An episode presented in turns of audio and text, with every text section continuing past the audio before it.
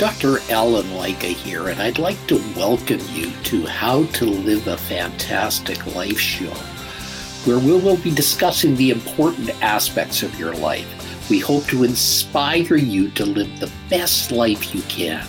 Get out of your comfort zone and explore the awesome world around you. Break through your barriers. Take inspired action. Use the difficulties in your life to achieve the best version of you.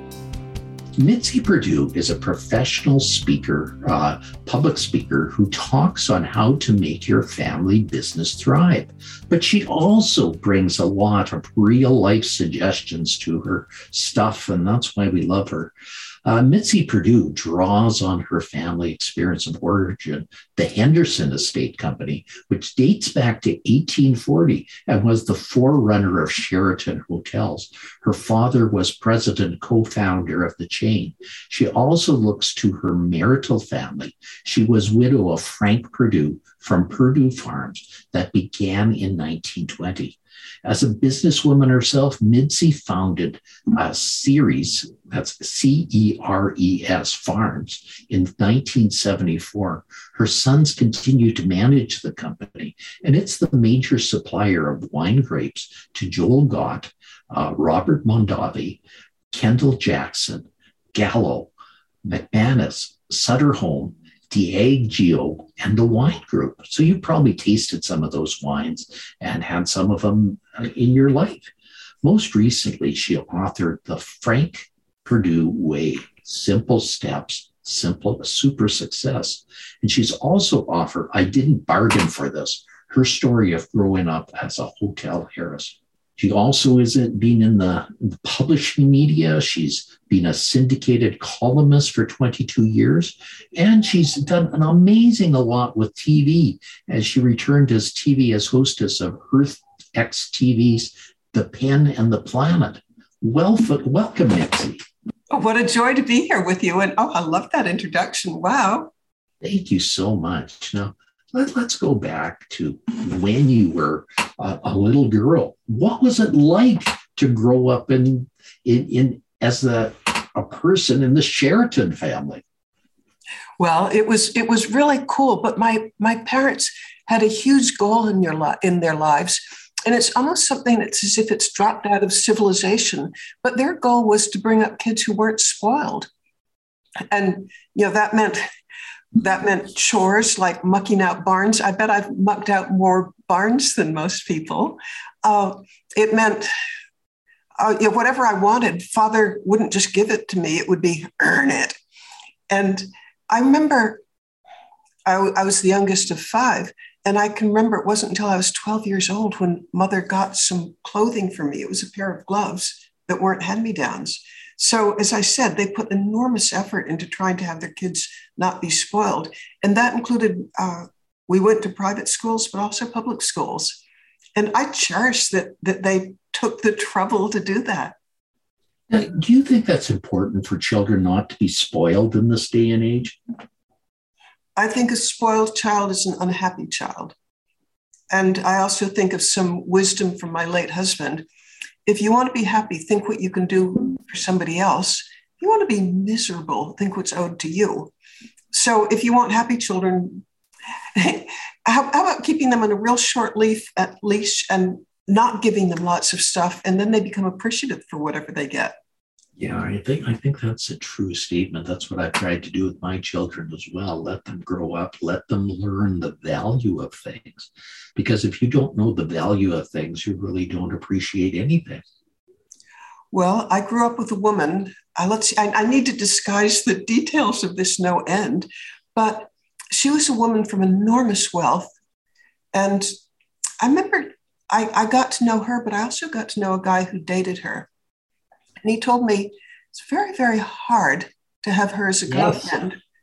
because whatever treat he'd t- try to arrange for her, like a super duper restaurant or fabulous seats at a Broadway opening or something, she'd already done it.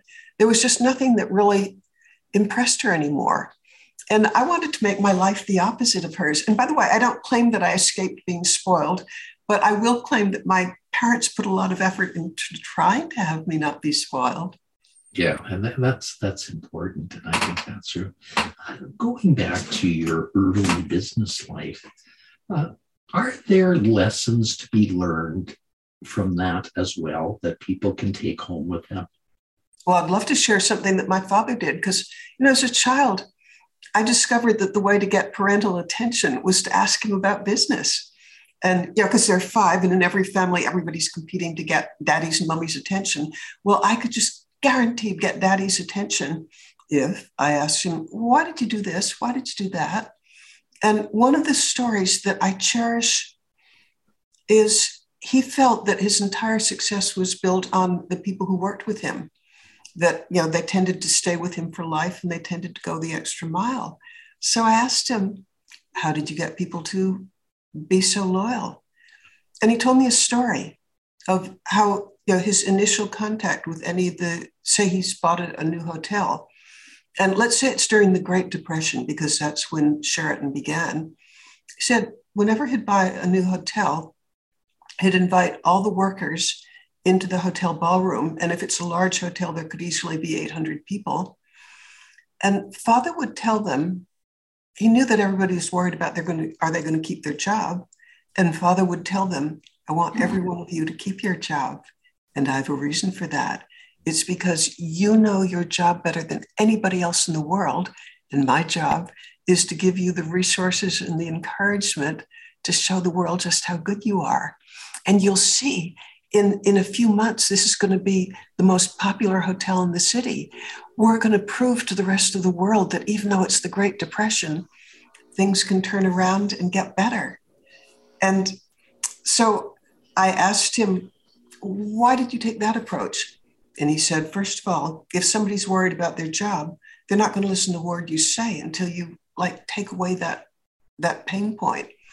And then he also said, it's so much better if somebody is working like not making beds or tending bar.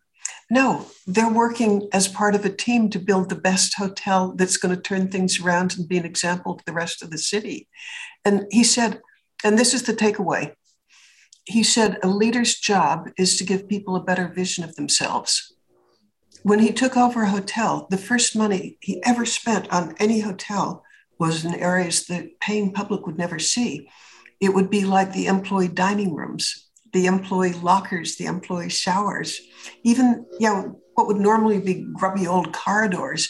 He'd spruce up everything, and you know. So as a little girl, I'm asking, why did you? Why wouldn't you spend money on things that the paying public would see? And he said that the success of, of any enterprise depends on the people who work there and people have a compulsion to live up to or down to your expectations. And if I communicate to them by putting the first money in the areas that only they will see, it communicates to them how important they are. that, that is important, and I think that's that's was the success of of his uh, businesses as he saw the things and he made it work because the people made it work. And I would say that's exactly the same story as my late husband. In fact, uh, you know, it's, kind of surprising how many attitudes two very successful people had that were identical. mainly that that your job as a leader is to bring out the best in the people who work with you. No, that's important. And I, I, think that's how you carry a business and make it to another level and make it to a, another level of standing. Let's go into your your late husband's processes. You wrote a whole book on it. Let's talk about that for a little while. Oh, I'd love to. In fact, I wrote two books. Well, in fact, I wrote three books on my late husband. The one, uh, the one that I'd love most to talk about right now. This is just hot off the press, and it's it's a shortened version of some of the things that I said in a book that was 300 pages long. But it's, I thought people are busy and it's kind of a nuisance to carry around a great big heavy book with you. What if there was like a shortened version that had similar wisdom in it? And so this book, it's, well, let's see, it's it's a series of stories, and then how Frank, what Frank learned from those stories. And we could start with one called listening. Let's go through that. Let's learn how to listen today. All right. Why is listening important? Well, many reasons, but among them, if you're listening, you're learning. If you're talking, you're probably not learning. But on top of that, if you're really, really listening to somebody, you're making them feel important and valued. And Frank's, I, I almost think Frank's purpose in life was to have people feel important. And one of the things that I noticed is in almost any interaction with other people, he'd be listening 90% of the time and speaking 10% of the time. And I find that really hard to do, but I watched that Frank did it. And when he was listening to you, I mean, I, I thought he was brilliant at it because he would have a look on his face that just communicated, You're the most important person in my world right now. And I really value everything you have to say. And just think what that makes a person feel. Yeah, I, I, I, think that's true. And I think listening is a very important skill. I, I think it's something people should try to do, but I think it's something that's very hard to do because everybody wants to get their own two cents in. Well, you know, this is a question of do as I say, not as I do, because I recognize how important it is. I recognize how it makes people feel. I honest, honest, honest try, but I don't succeed at the level Frank did. But there were other things that he did with listening. He, he was remarkably open minded. And for example, if he was going into a meeting, let's say it's a sales meeting and there are, I'm making this up, but imagine there are 20 people in the room.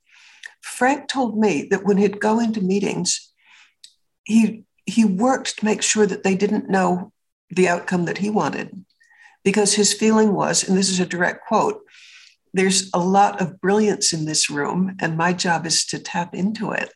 And if he's doing all the talking and not much of the listening, he's not going to learn the smart ideas that are there. And then there's a PS to that. He particularly listened to people who disagreed with him. And I found this just remarkable because, again, this is something, it's doable, but it's difficult. He would, he had no use for yes men so that the people who would argue with him the most were very often the ones who rose fastest in the company. Well, that's good. And I always find that in a group meeting like that, it's often hard for people to uh, say their true meanings because they're always afraid of what somebody else is going to say. And they're always afraid what, what the boss is going to say. Well, Frank was aware of that. And, you know, something else I'm a writer by trade, so um, you know it's almost my business to notice this kind of thing. But I'd notice when he was in meetings, you know, he's he's the person whose name appears on the check of all the people in the room. So you know, he's Mr. Big, he's Mr. Alpha. But I would notice in meetings that instead of being the super alpha male, you know, shoulders back, chest out, chin up, taking up space, big gestures that's how he could have acted. I think that's how most people in his position would act as the alpha male. But since his purpose was to draw the best thinking out of everybody, I would notice that his posture was almost shy, almost, it wasn't quite hunched over, but it was, he wasn't taking up a lot of space. He wasn't using up all the oxygen in the room. It was more, we're a team and we're all in this together. And I'm pretty sure that that was one of his secrets of success. He could get everybody to talk and say what they really felt. And you know, another of his phrases, I don't think it was original with him, but he sure as heck used it. None of us is as smart as all of us. Yeah, I, I think that's true. Mm-hmm. You know, if you have two ideas and I have two ideas, there's four ideas. And if you have another person with two ideas, there's six ideas. And not only that, there's a multiplicative effect by all those ideas coming together and germinating. And I think that's what your your late husband really realized is that's where the true magic comes out. Yeah, I mean, wasn't it genius of him to figure this out? And by the way, he didn't start out as somebody that people would have predicted he'd be a great success. When he started working with his father, it was a two man operation. Who would have guessed that it would grow to 20,000 employees at the time of his death? And you know, I, I just wonder where, where he got the understanding of, of human nature to do this, but he did. You know, he probably learned it along the way from his early uh, bringing up as well you know he probably learned it in his business himself that he he f- probably found it uh, from working with people. Uh, well I, I will say that that he read lots of books and he attended lectures and i, I call him an informivore.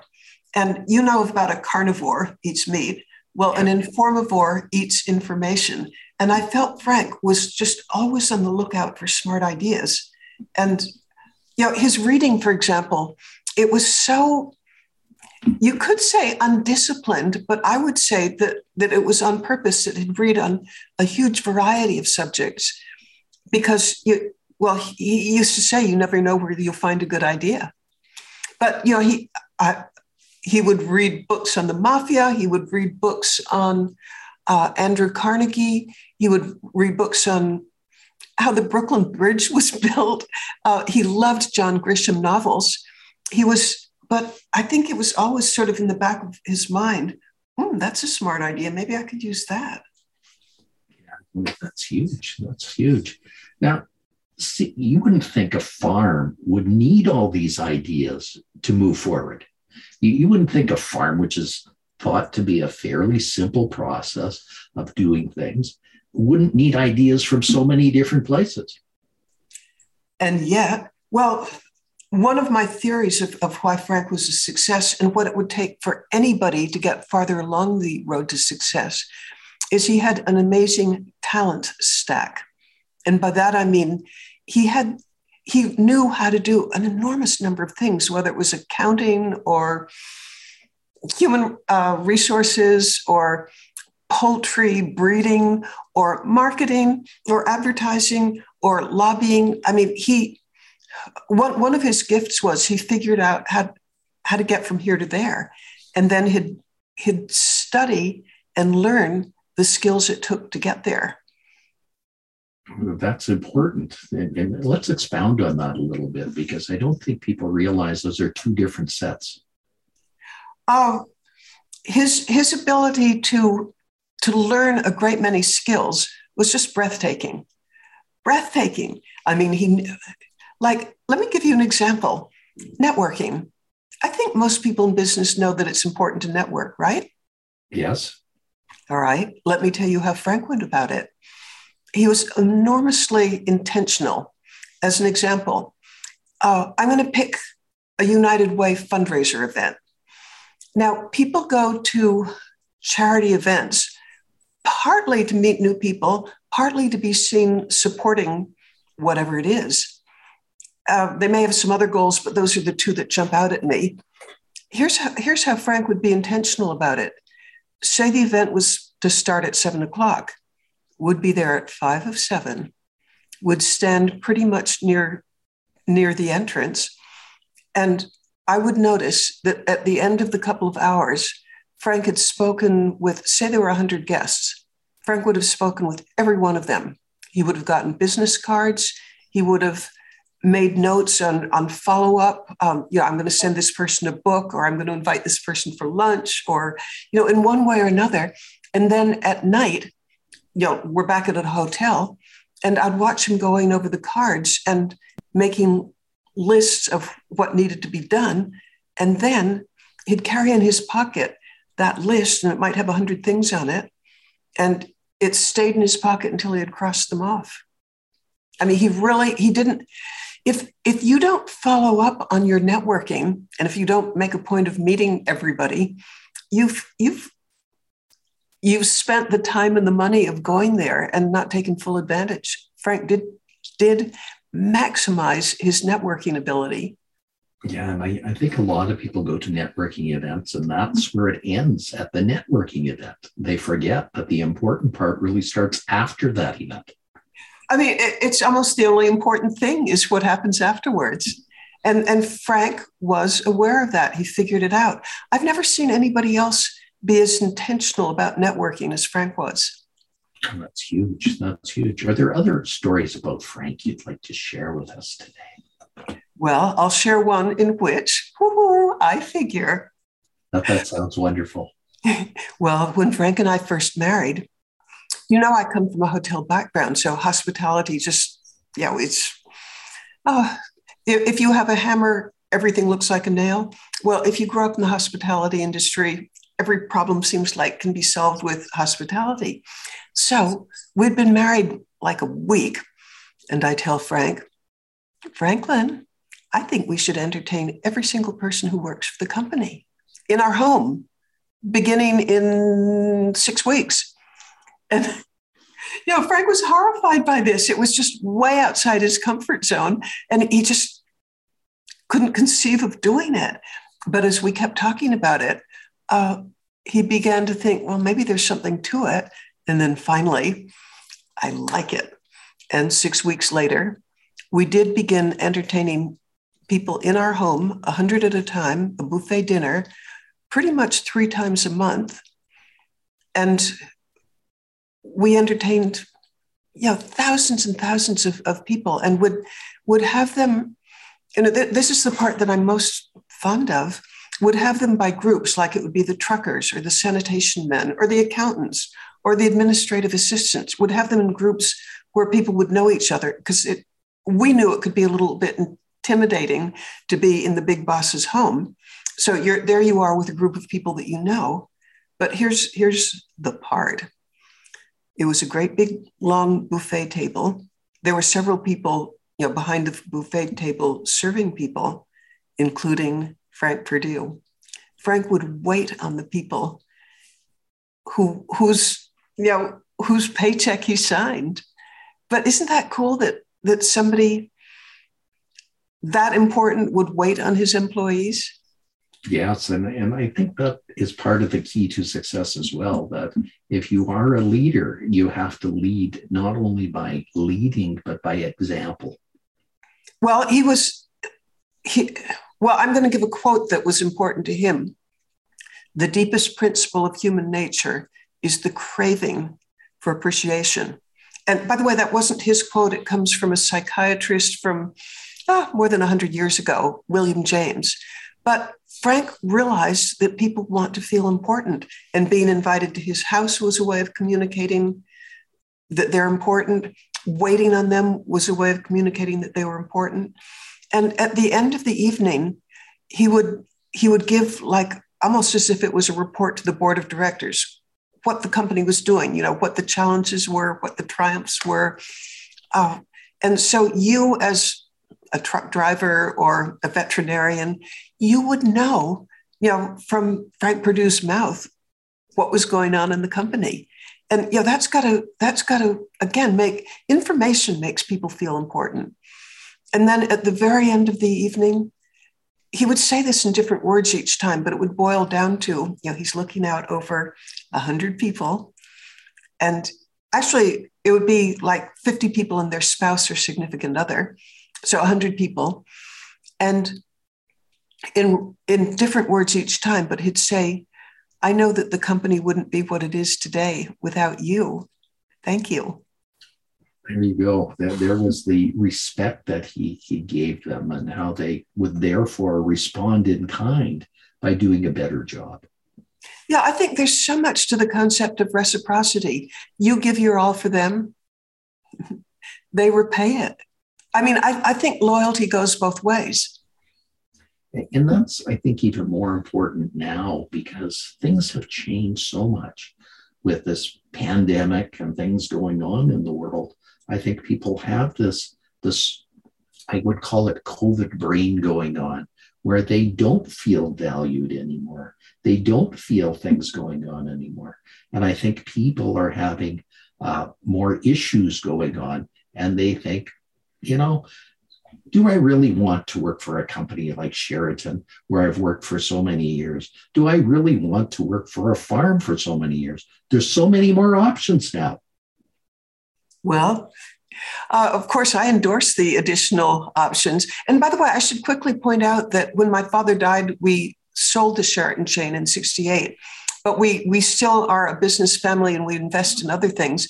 In fact, oh, this is just such a weird, strange thing. But back in 2019, my nephew, Eric Henderson, who, who runs the Henderson Estate Company, he heard a presentation by Moderna, the vaccination people, that made him think, you know, these guys are really smart. They're really on top of things. But this was before COVID 19 struck.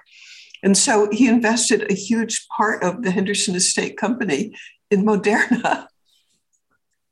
Isn't that fortuitous? Uh, yeah, and I, I, have mixed feelings on the board.